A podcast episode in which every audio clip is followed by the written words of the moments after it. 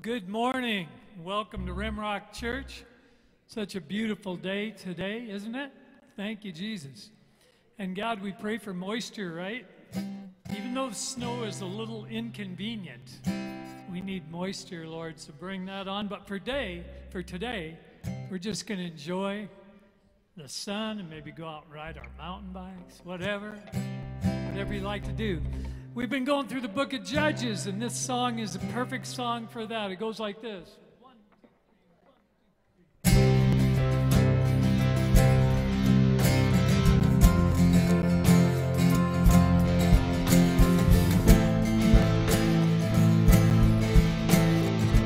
All right, let's sing. Come on. You are not flesh and bone. You're not or slow. You're everything brave and bold. You're fighting for us. And you are not distant or cold. Your heart's not angry or cold. And even in ways we don't know,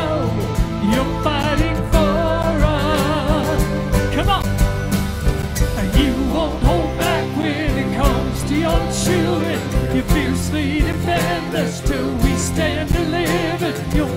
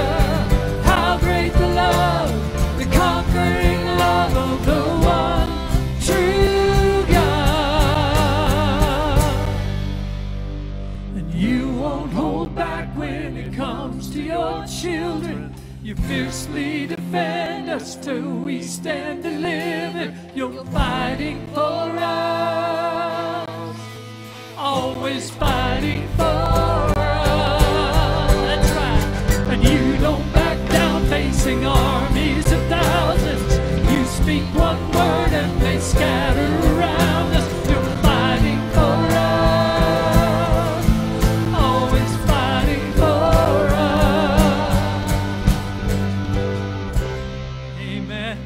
God is fighting for us, just like through the book of Judges.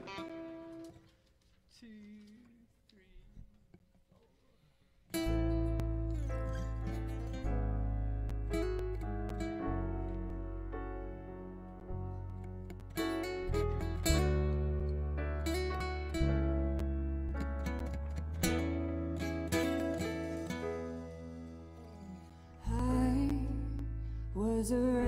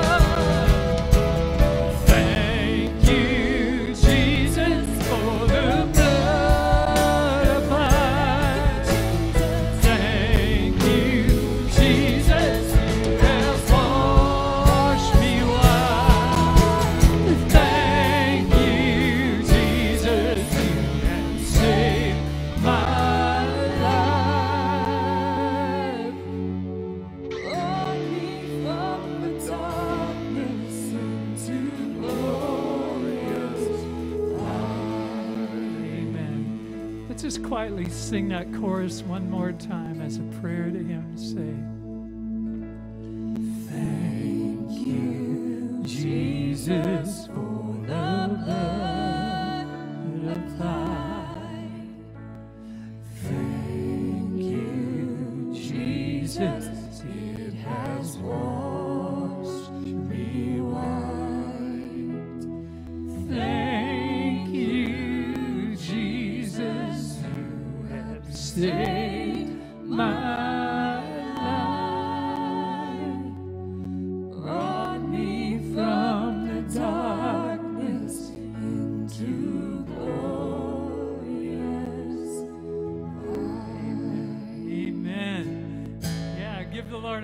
God is good. My brother from another mother. You guys may be seated. We have Eduardo here. Are we doing something different? Who's doing the announcements? Here it is. Oh, yeah. Andrew Vig.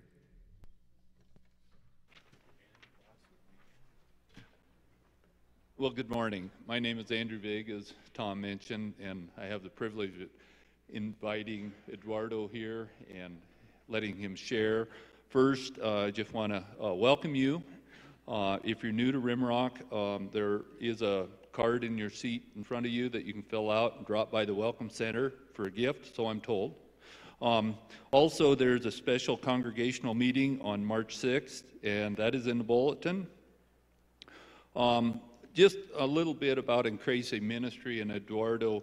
Rimrock has been involved with uh, this ministry for, I don't know, 15, 17 years, quite a while.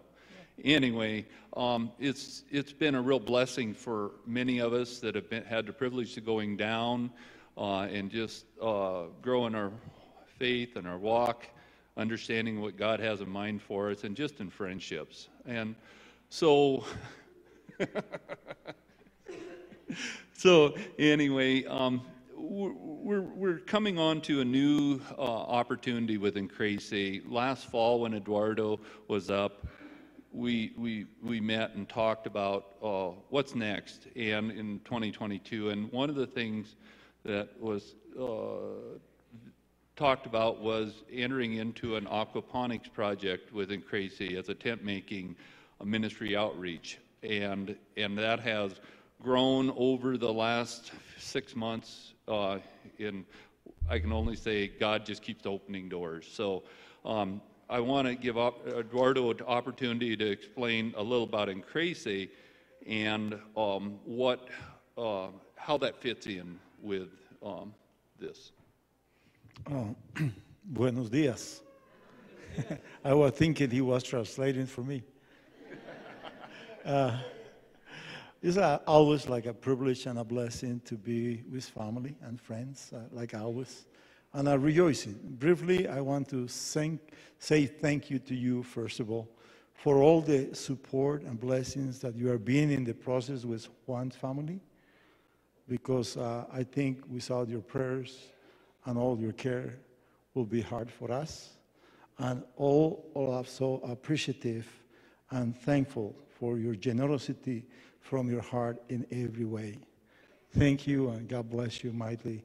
And keep praying for us. I think it's still some hills to overcome, but I think we can do it with Him and with us through the Holy Spirit together. Thank you. And relate with what was the question?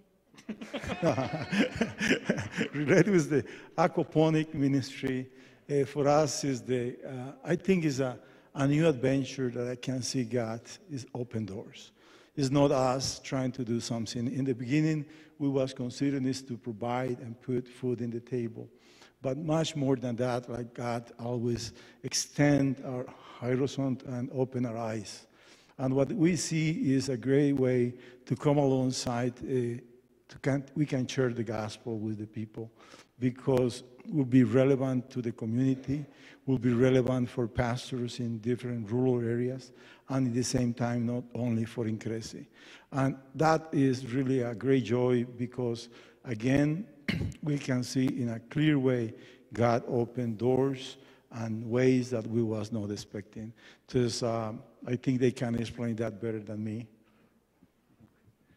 So, um, over the last few months, we've been meeting, and, and it's, it's really interesting how God has opened doors. Uh, we um, have had conversation with YWAM down in Colorado Springs. They have a quite a aquaponics program there. Um, and then uh, um, through uh, people here in our congregation, we uh, were exposed that WDT here in town has quite a aquaponics program. And, and so through this, we have been visiting with both YWAM, WDT, and how that can fit in with what uh, we believe Increasy wants to, uh, how Increasy wants to be part of this. And it's just amazing how it just comes together, has came together with not um, with a lot of enthusiasm, but also a lot of expertise in these fields. So we're not having to reinvent the wheel as we go forward with this. We're not just taking a set of plans and saying, okay, well, they say to do this. I mean, they're, they want to be uh, involved on the ground uh, in Costa Rica, helping us with this. So um, I guess the thing I want to say is t- tonight we have uh, an informational meeting at the exchange at 5 o'clock. We're going to have some pizza and just have a chance to go into this a little deeper, have a better understanding of, of what is involved. Uh, a few opportunities for us is uh, in helping to construct the greenhouse and with uh, some of the um, uh, the aquaponics, the, the, the equipment. And, and so we're looking first at a, probably a father-son team going down the end of May, maybe first part of June, depending on some uh, schedules. Um, and then after that, there will be more opportunity, whether it be for people in the trades and also with uh, uh, the setting up the actual aquaponics uh, system, which we believe the folks from WDT are going to be very involved with that part. So it's just really cool to see how this is coming together, and, and we're just trying to be obedient and follow along. So uh, right now, I just like to uh, invite you to come down tonight if you if you have time, have a little pizza, and if nothing else, we'll laugh a little. And right now, I'd like to pray. Father God in heaven, I just uh, praise you and. I uh, just uh, seek you as we move forward with Increasy and uh, the ministry that they're leading. And um, Lord, just just be with us each step of the way. Let it be about you, not about what we think, but uh, what you want. And Lord, now I just pray you be with Ben as he comes up in, in a bit and just guide us and let open our minds and our hearts to you. Amen. Amen. My brother and my wife, and uh, we had a privilege of being there a few weeks ago and planting a bunch of plants for Eduardo on his property there where the aquaponics facility is going to be built. We had a great time. It was wonderful.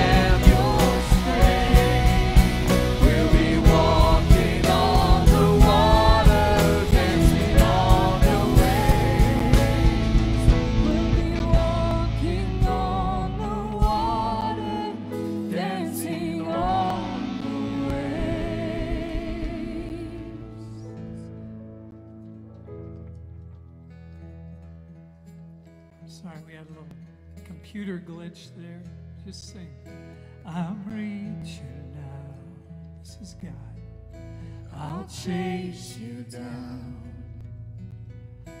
I dare you to believe how much I love you now. Don't be afraid. I am your strength. We'll be walking on the water, dancing on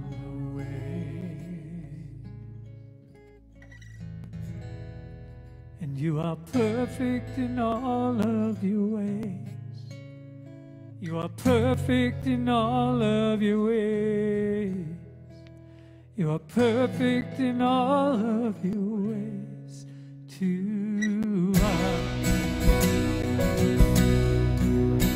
Well, I've heard a thousand stories.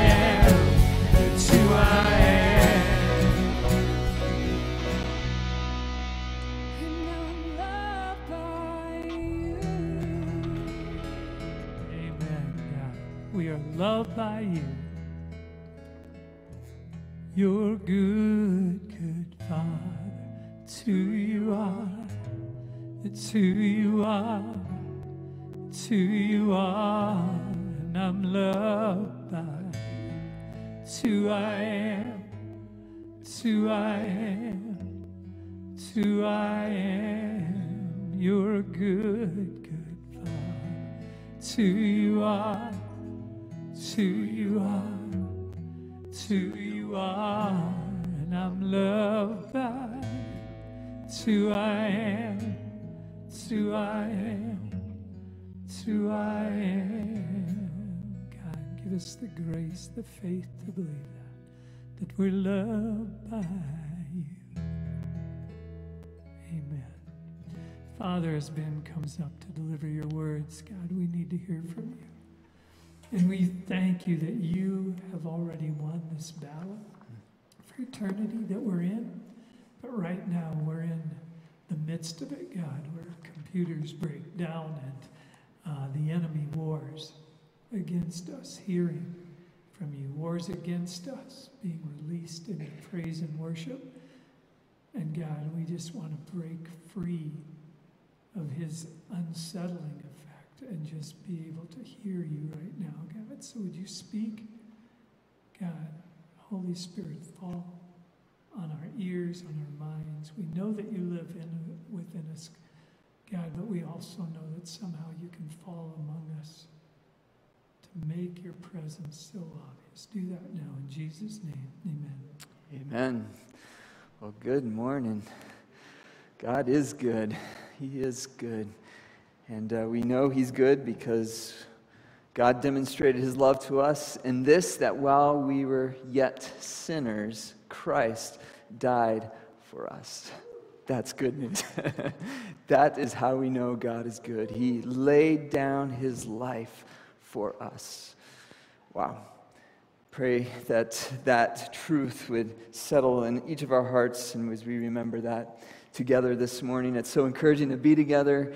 I'm encouraged by your presence here, and uh, I pray that you're encouraged as you gather with the body of Christ. We're uh, continuing in our series in the book of Judges, and uh, we're going to be looking at Deborah this morning in Judges chapter 4 and 5. So we're going to be looking at two chapters. Um, Deborah is, uh, is special not only because she's a, a woman, the only woman judge in the, in the book of Judges, but also she is the final judge who is, in a sense, reflecting God's uh, holiness in the sense of we don't see any major sin struggles in her life. We're not told about those struggles. Now, next week, as we go into Gideon, we begin to see God's faithfulness in raising up imperfect people continues the work, but we begin to see the Canaanite culture seep in into the judges' lives. And so, um, this morning, as we, we look at Deborah, and what I've discovered in this week is that it's not only Deborah, but it's also Barak who is the military leader in this part of Judges. And so it's really about both Deborah and Barak. Deborah's the judge, Barak's the military leader, but um, God is revealing something very powerful.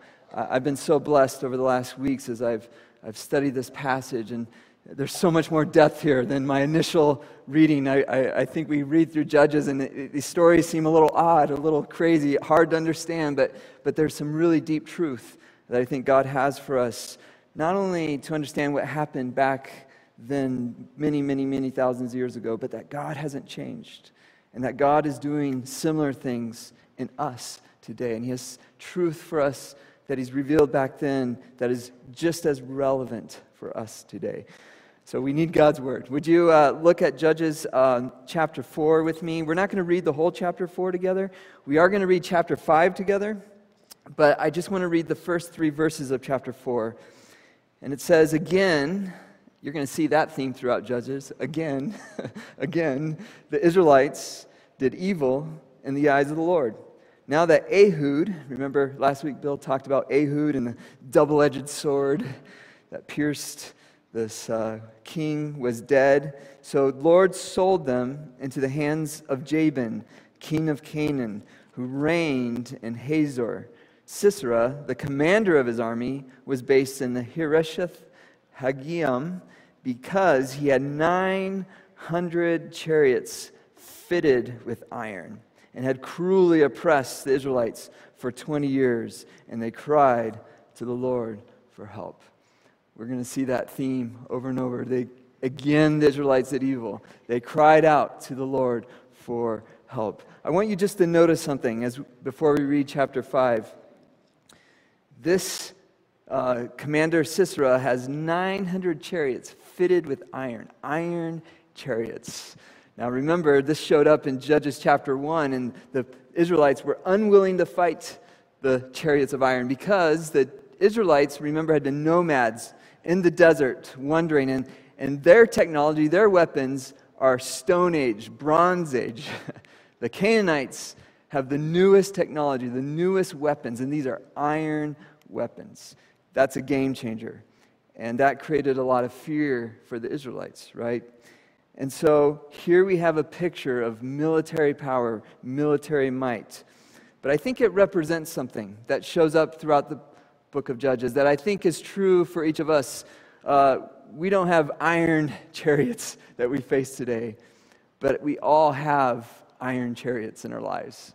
Things that are overwhelming, beyond us, more powerful than us. Over the last few weeks, I've been battling iron chariots, it feels like, some things in my life. One of them is as a father, as I, I look at my children and I long for them to know Christ, and I think of one of the iron chariots that I've been struggling, battling with is, is technology and media that's, a, that's vying for the hearts and the attention of my kids. It feels overwhelming. Are there any other parents here who feel overwhelmed by technology and media that's bombarding your children? I sure feel that. It's driven me to a place of prayer. And so we have these things. Uh, I think uh, Bill gave a list of idols last week that could be iron chariots for many of us. Things that, that are beyond our control, beyond our power, beyond our understanding, that are coming against us. The book of Judges highlights this reality of battle. Now, I think the, the physical battles that we see in Judges are a, picture of a deeper reality of a spiritual battle. Because what was, the, what was the evil that the Israelites fell into again and again? We know that from Judges chapter 1 that it was idolatry, which was, in their context, was specific worship of two gods, Baal and Asherah. Baal and Asherah. So, whenever it says that Israelites did evil in the eyes of the Lord, that means they were giving themselves, they were worshiping these other gods. They were, they were not worshiping God alone, they were inviting other gods, other spiritual realities, other spiritual forces into their hearts, into their lives. That spiritual battle is alive and well today. The Apostle Paul says that our battle is not against flesh and blood, but against the powers and the principalities of this dark world. The Christian life is a life of battle. There's a war raging for our minds and our hearts and our souls. And Judges highlights that. I think the, this evil that the Israelites wrestled with, we wrestle with just as much. You can't read the, judge, the book of Judges and not come away saying, Boy, we are in trouble as a human race. We struggle. We struggle. But God is for us, as we already sang this morning. He's fighting for us. His glory is greater, His power is more than we could ever imagine. And yet, we are faced with these chariots, we're faced with these idols. Now, to understand the story of Deborah, I want to just share something with context. These idols that the Israelites were worshiping, Baal was a masculine god that really was about success, money, um, uh, the, the success of crops, rain. And so people were dependent. This was an agricultural society, and so they were dependent on the success of their crops to do well. And so they worshiped Baal for these things. They said, We'll worship Baal, and he will give us good rain and good crops. What did, the, what did Baal require for worship? Child sacrifice. So the Canaanites would give their firstborn to Baal. They would sacrifice their children on the altar of Baal. God said this was an abomination. This is evil, God says. Asherah was the feminine goddess of fertility and, and sexual pleasure, and this was really about having children. And the way that they would worship Asherah was through ritualistic prostitution. They'd have temples where this was done out in the open. And God also said, This is an abomination. This is evil in the eyes of the Lord. And so, what you have is a conflict of idolatry, of, of, of worship, between worship of these false gods and worship of the one true God, Yahweh, who is revealed to Abraham, Isaac, and Jacob, and to Moses and the people of Israel. And God has called the Israelites to be his very own, to be his holy people, chosen people, to be his representatives in the world, to be a light to the nations. So, as we go through Judges, this morning, as we look at Deborah and Barak, we're going to see an example of a man and a woman who are consecrated to the Lord, who have said yes to God and no to Baal and Asherah. Later, as we go through Judges, we're going to begin to see the judges fail. And the final judge that we're going to look at is Samson. In a lot of ways, Samson is a picture of a, a man who's been conformed to the pattern of the culture and the world around him. Instead of being transformed, he becomes like the Canaanites. And he and Delilah become these living examples of what Baal worship and Asherah worship looks like, and it, and it seeps into their lives. But the good news is, is God works even through Samson, right? and Samson becomes a picture of the redemption of God, the grace of God, the power of God. But we're going to see that progression. Paul says in Romans 12 that as, as followers of Jesus, as, as people who've been chosen by God, we're, we're not to be conformed to the pattern of this world. We're not to be like the world around us. Rather, we're to be transformed, right? And we're to offer our bodies as living sacrifices to God. We're to live for His glory and His purposes. So I believe that the same idolatry that, that they struggled with in Judges is just as live and well there is an idolatry and oppression in our culture around issues of gender, issues of sexuality, of men and women in our culture. We see that. We see it vying for the hearts of our kids, vying for the hearts of people's lives. As a pastor, I see it seeping and grabbing hold of so many people that God loves, that I love, as we begin to see this battle. But here's the good news God wants to set us free. He hears our cry. He hears the oppression of this idolatry and the ways of thinking that is so ingrained in our culture that destroys human life. Remember, idolatry always leads to destruction, it always leads to oppression, it always leads to slavery. Jesus came to deliver us. He came to set us free. So every judge ultimately points to Jesus. This morning, Deborah points to Jesus. She reveals something about the nature of God and his heart of deliverance, his heart, heart of salvation. So the question for us this morning is will we be transformed or will we be conformed to the pattern of this world? Let's read Judges chapter 5 together. And then I have a, a few points, a few truths for us this morning out of, out of this story. So I'm going to read this whole thing. Uh, this is a duet, this is a song. Probably Deborah wrote it, but it says that Deborah and Barak sang it together. I tried to get Tom and Hannah to sing this song, but this is a hard song to sing. It's a little different than the songs we're used to, but, but the people of God are worshiping, we're singing people. The people of God always have been singing people. And so, thousands of years ago, Deborah and Barak sang this song to the glory of God. This is what they sang When the princes in Israel take the lead, when the people willingly offer themselves, that's really going to be our main point. Our main focus this morning is about what does it mean to offer ourselves to the Lord? Praise the Lord. Hear this, you kings. Listen, you rulers. I, even I, will sing to the Lord. I will praise the Lord, the God of Israel, in song. When you, Lord, went out from Seir, when you marched from the land of Edom, the earth shook, and the heavens poured, and the clouds poured down water. Now that's key. Remember that verse. Remember the iron chariots this is God's deliverance. How does, how does water and muddy ground mix with heavy iron chariots? right? Okay. The mountains quaked before the Lord, and the one of Sinai before the Lord, the God of Israel. In the days of Shamgar, son of Anath, in the days of Jael, the highways were abandoned. This is what Israel was like. They were under oppression. No one could go leave their house. No one could travel. No one could go anywhere. Hey, does that sound like the pandemic? Can't go anywhere. We're stuck. The Israelites are stuck. Travelers took to winding paths. Villagers of Israel would not fight. There's fear in the land. People are scared to go anywhere. They held back until I, Deborah, arose, until I rose, a mother in Israel. How does Deborah characterize, characterize herself? As a mother. God chose new leaders, and when war came to the city gates, but not a shield or spear was seen, among 40,000 in Israel. My heart is with Israel's princes, with the willing volunteers among the people. Praise the Lord. There's that, that willingness, that offering, that yielding. Praise the Lord. You who ride on white donkeys, sitting on your saddle blankets, and you who walk along the roads, consider the voice of the singers at the watering places. They recite the victories of the Lord, the victories of the villagers in Israel. And then the people of the Lord went down to the city gates. Wake up, wake up, Deborah. Wake up, wake up. Break out in song. Arise, Barak. Take captive your captives, son of Abinoam.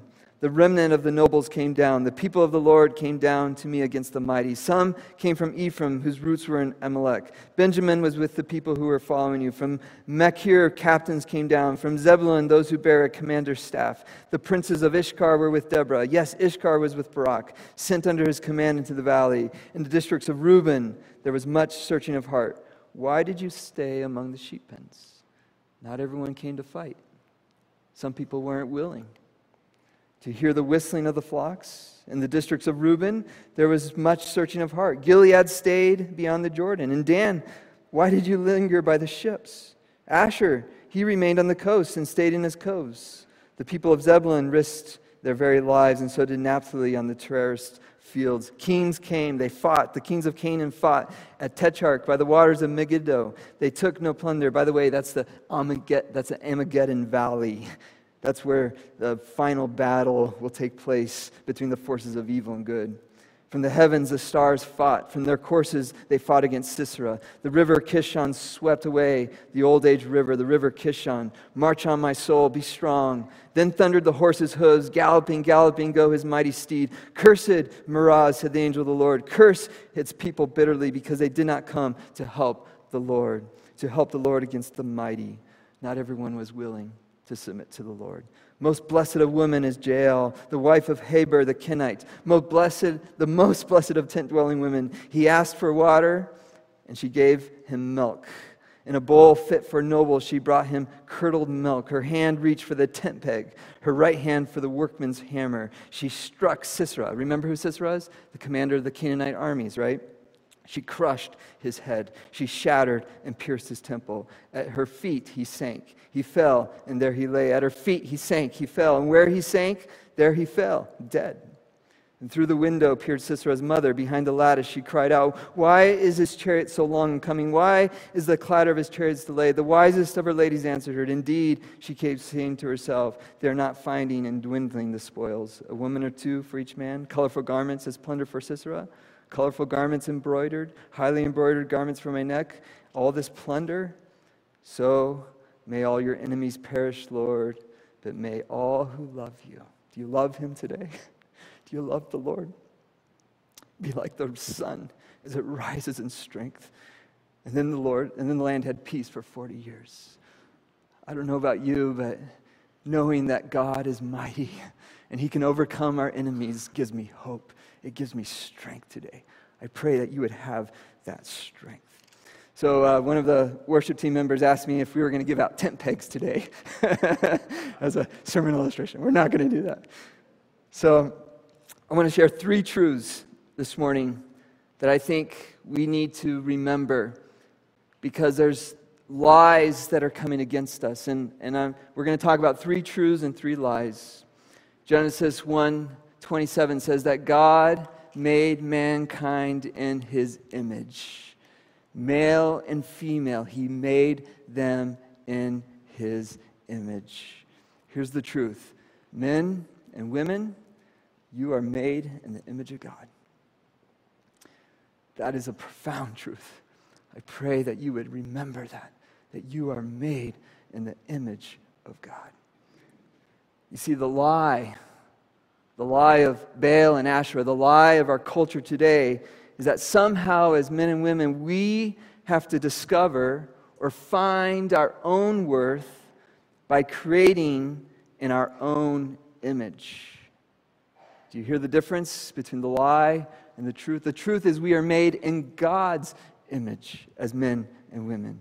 The lie is that somehow we have to discover our own worth, that somehow we have to create our own image. Image is a big deal. I think even a bigger deal now with social media and what's on the internet. Image is what we're trying, what we're seeing all around us, is being projected, it's being shared, it's been shown to us.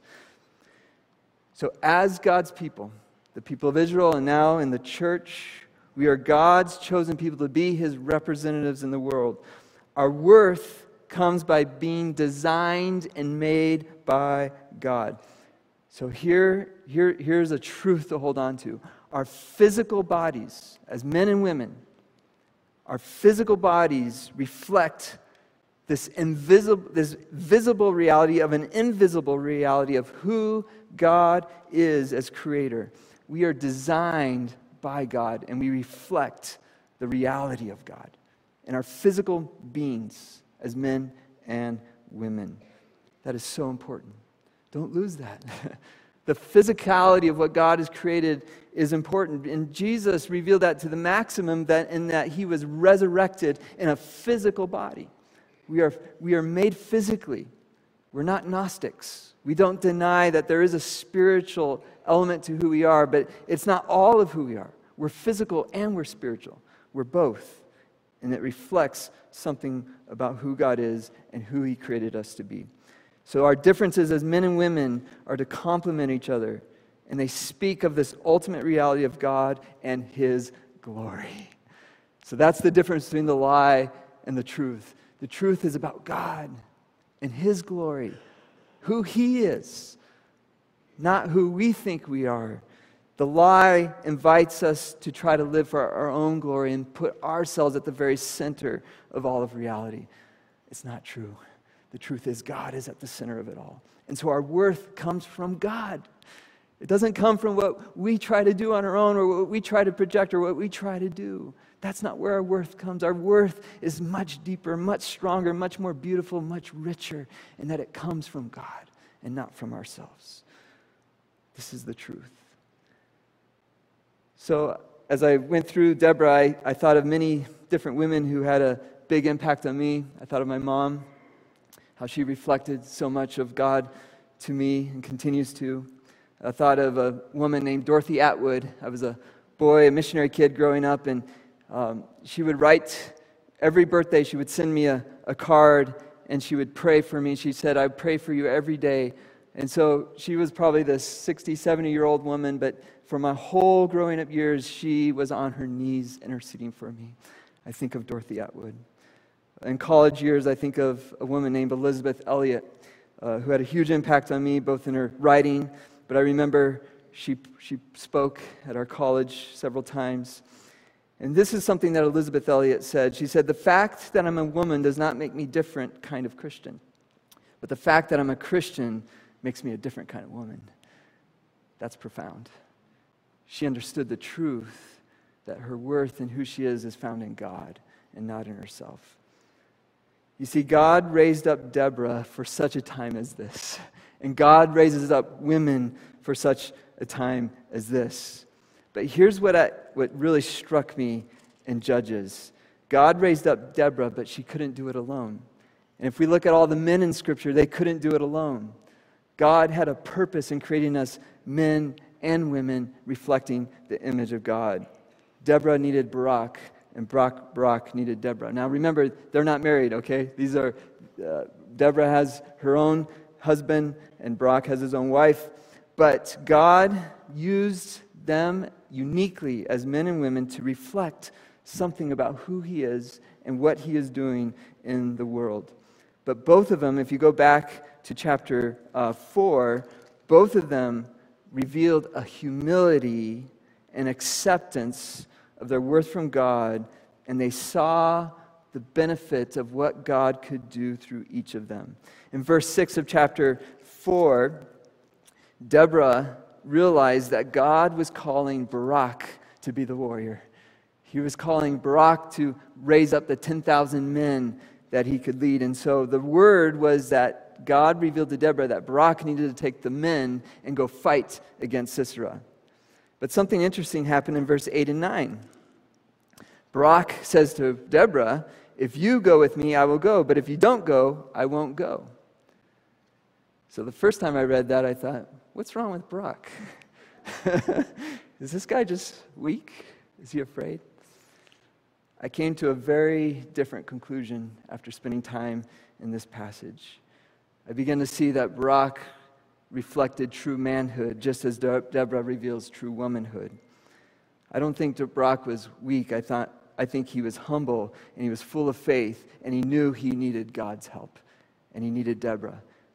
And he knew that God was going to do something greater than himself. See, it wasn't about him, it was about God's glory. In fact, if you go to Hebrews chapter 11, Barak is listed as the great in the great hall of faith. Barak is a man of faith. He trusts God. What's even interesting is if you keep reading there, Deborah says, You're not going to get the honor, Barak. In fact, this defeat of the evil is going to come through the hand of a woman. And it wasn't Deborah's hand. God had a whole other woman it wasn't even Deborah. It wasn't Deborah or Barak. Neither of them get the glory. Another woman named Jael gets it. I think of other men in the Bible who reflect true manhood like Barak does. Men like Joseph, who was called to marry Mary and raise this son that he did not conceive. And yet he was, he was a righteous man, integri- full of integrity, and did what was best for Mary, and he obeyed God even though it was scary and it was hard, just like for Barak, yet Joseph followed him. I think of John the Baptist who said, I must decrease, but God must increase. The second truth our identity comes from God. The lie is that somehow we have to discover or create our own identity.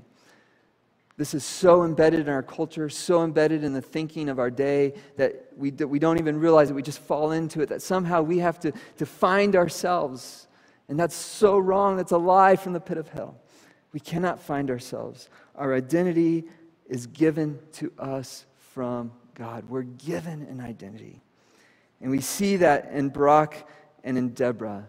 We see them in confidence, in boldness, in courage, and sacrifice, and love, and care, and the fact that they were given identities from God. They didn't struggle with who they were, they understood who they were. And that's why they were able to be humble. That's why they were able to step back and say, I don't need the honor. Rather, they could sing, Praise God. Because they, they could see unselfishly that they weren't at the center of the story, that God was working. And they weren't afraid to be seen as men and as women. It's interesting to me that Deborah doesn't try to be a man, she accepts that she's a woman. She says, in fact, I'm like a mother in Israel. She identifies as a wife. And even deeper, she understands physically that she's called to be a woman. Now, that seems simple, but in our day and age, that's radical. in our culture, it's radical to say, I'm a man or I'm a woman. They rested in that identity. See, the lie is the lie is that if we follow God and His way, that somehow we will lose something. We will lose out on something, that God is keeping something good from us. That's what, that's what God told Adam, or that's what the serpent told Adam and Eve at the garden, that if you take this fruit, you're going to have something that God's keeping from you. See, that's the lie of Satan. He says, says if, if, you, if you don't, if you follow God, you're going to miss out. That somehow we'll gain something by following the culture's ways of thinking. Elisabeth Elliot's husband, Jim Elliot, said, He is no fool who gives what he cannot keep to gain that which he cannot lose. That's profound. You see, much of our idolatry comes from discontentedness, envy, covetousness. We think someone else has it better. We think if only it was different, if only we had different circumstances, or if we had different bodies, or if we had something that we don't have, then we would be happy. That is a lie from Satan. This is what Jesus said he said, I am the bread of life. Whoever comes to me will never go hungry. Whoever believes in me will never be thirsty. See, Jesus recognized we have desires, we have things that stir in us. And he says, I am the bread of life. Come to me. Find your identity in me, his body, his life. But I told you, you have seen me and you still do not believe. And all those the Father gives me will come to me. Remember, our identity is given, it's given to us. And whoever comes to me, I will never drive away. For I've come down from heaven not to do my will, but to do the will of him who sent me. Do you hear what Jesus is saying? It's not about us, there is a greater glory that God has. And this is the will of him who sent me, that I shall lose none of those who have given to me. Rather, raise them up at the last day. For my Father's will is that everyone who looks to the Son and believes in him will have eternal life, and he will raise them up on the last day. And so Jesus is saying, if you trust me in this, if you receive your identity from me, if you receive your life, and you know that all your desires, all your hungers and thirsts can be satisfied in me, I will I will treat you well. I will raise you up. I will give you life beyond what you could ever imagine. You see, it's like Deborah and Barak as they fixed their eyes on God and they trusted Him, they obeyed Him. They weren't looking out for their own honor, they weren't trying to create their own image. They trusted God, they relied on God, and they understood that it was about God's will and His glory. And this is my final point here this morning. The truth is, deliverance, real deliverance, real life comes in surrender to God. It comes in surrender to God. You see, the lie is that we can do whatever we think is good, whatever we think is right. The tree of knowledge of good and evil, remember? That's what leads to death. When we say, I know what's right, I know what's good. When we do it, what we think is good in our own eyes, we try to become our own little gods and goddesses right? Like little Baals and little Asherahs, just trying to satisfy our pleasures, trying to satisfy our desires, trying to find happiness and all these other things. But the truth is that real salvation comes when we surrender to God. None of us can defeat the iron chariots in our lives without God. We were made in His image according to his identity and his purposes, and we're dependent on him. And it's in humility when we yield to his will that we can fulfill our purpose and our design. and so Deborah and Barak in their generation rose up as a woman, as a man, fully surrendered to God. They weren't looking out for their own honor, their own glory. And I think of another woman in the New Testament who's kind of like the New Testament Deborah. Her name is Mary. If Joseph was a man who truly reflected manhood, in a sense, Mary does as she hears the news that she's going to become pregnant, a mother of the Son of God. What does she say? I am the Lord's servant. She surrendered. She didn't fight for her rights or what she thought would be good for her. She said, God, I want your way. Mary answered, May your word to me be fulfilled. And the angel left her. See, here's here's the kicker in the story of Deborah and Barak. they, they have this amazing victory, but when they sing, what do they sing? Praise the Lord. Because you know what? Neither of them had the final, uh, they didn't do it in their own strength. God sent the storm that, that destroyed the chariots. And then God raised up Jael, a woman who wasn't even a Jew. It wasn't even, she wasn't even on their radar. And God had this plan and brought Sisera to her tent and Jael took him out. I think this is where we get the term splitting headache, right? like, she took him out. so Jael becomes a picture of God's judgment. You see, the Canaanites did what was right in their own eyes. They rejected God. They, they opened their hearts to idolatry. And there's a judgment with that. There is a judgment. And there is a judgment for this world. This is what the Bible refers to as the day of the Lord. There's a day when we will stand before the throne of God, and we will all have to give an account. We will stand before his throne. You see, God will bring judgment, but he will bring deliverance. And this is the good news that even though we're in that spiritual battle, our end doesn't have to be Sisera's. Our end doesn't have to be destruction. Our end doesn't have to be destruction. Rather, it can be life. And that's why Jesus came to bring us life. And so I want to end with this prayer. I'm going to invite the worship team to come up. Here's the issue for us in our day. As we're dealing with the idolatry of men and women, gender, sexuality, all the, all the issues, the media, the technology, the, all the idols, all the things that are vying for our hearts, our attentions. Here's the prayer it's a battle prayer. Will we trust God? Will we surrender? Will we yield to His will, not our own? This is what Jesus said. He taught us to pray this. Close your eyes. Can you say this prayer? Our Father, who art in heaven, hallowed be your name. Your kingdom come, your will be done on earth as it is in heaven.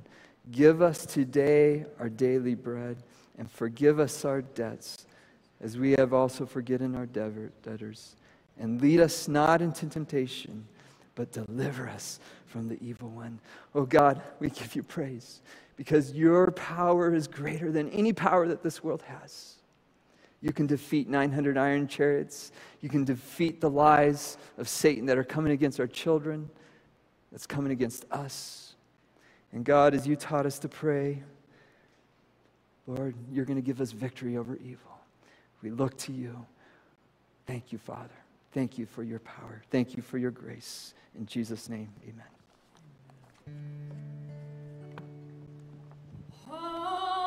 To Jesus, I surrender all to Him. Let's stand and sing this as a prayer.